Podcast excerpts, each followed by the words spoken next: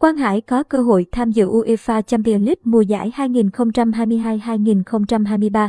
Câu lạc bộ của Áo Sturm Graz đang muốn có sự phục vụ của Quang Hải. Đội bóng này đang cạnh tranh quyết liệt tấm vé dự UEFA Champions League Cúp C1 châu Âu mùa giải 2022-2020. 3.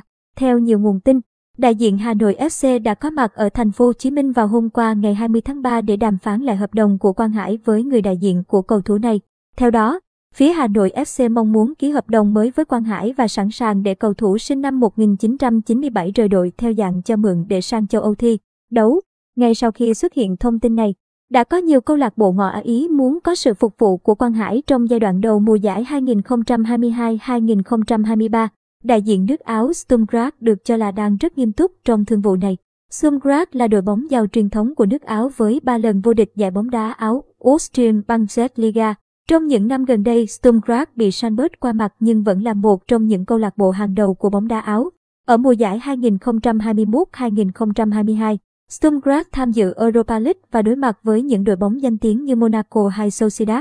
Hiện tại, Sturm Graz đang cạnh tranh quyết liệt tấm vé dự cúp C1 châu Âu mùa giải 2022-2023. Trở trận đấu mới nhất tại Austrian Bundesliga, Sturm Graz thắng Austria Klagenfurt 3-1 để chiếm lấy vị trí thứ hai trên bảng xếp hạng. Nếu giữ vững được vị trí này, Sturm Graz sẽ tham dự cúp C1 châu Âu mùa giải 2022-2023.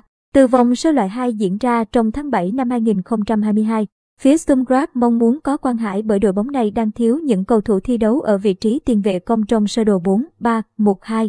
Nếu gia nhập đại diện nước Áo, Quang Hải có cơ hội đá vòng sơ loại 2 cúp C1 châu Âu mùa giải 2022-2023 diễn ra vào tháng 7 tới. Trước mắt, Quang Hải sẽ tiếp tục thi đấu cho Hà Nội FC trong 2 đến 3 trận nữa vào đầu tháng 4 2022. Trước khi tương lai chính thức của anh được xác định sau khi hợp đồng hiện tại với Hà Nội FC hết hiệu lực ngày 12 tháng 4 năm 2022.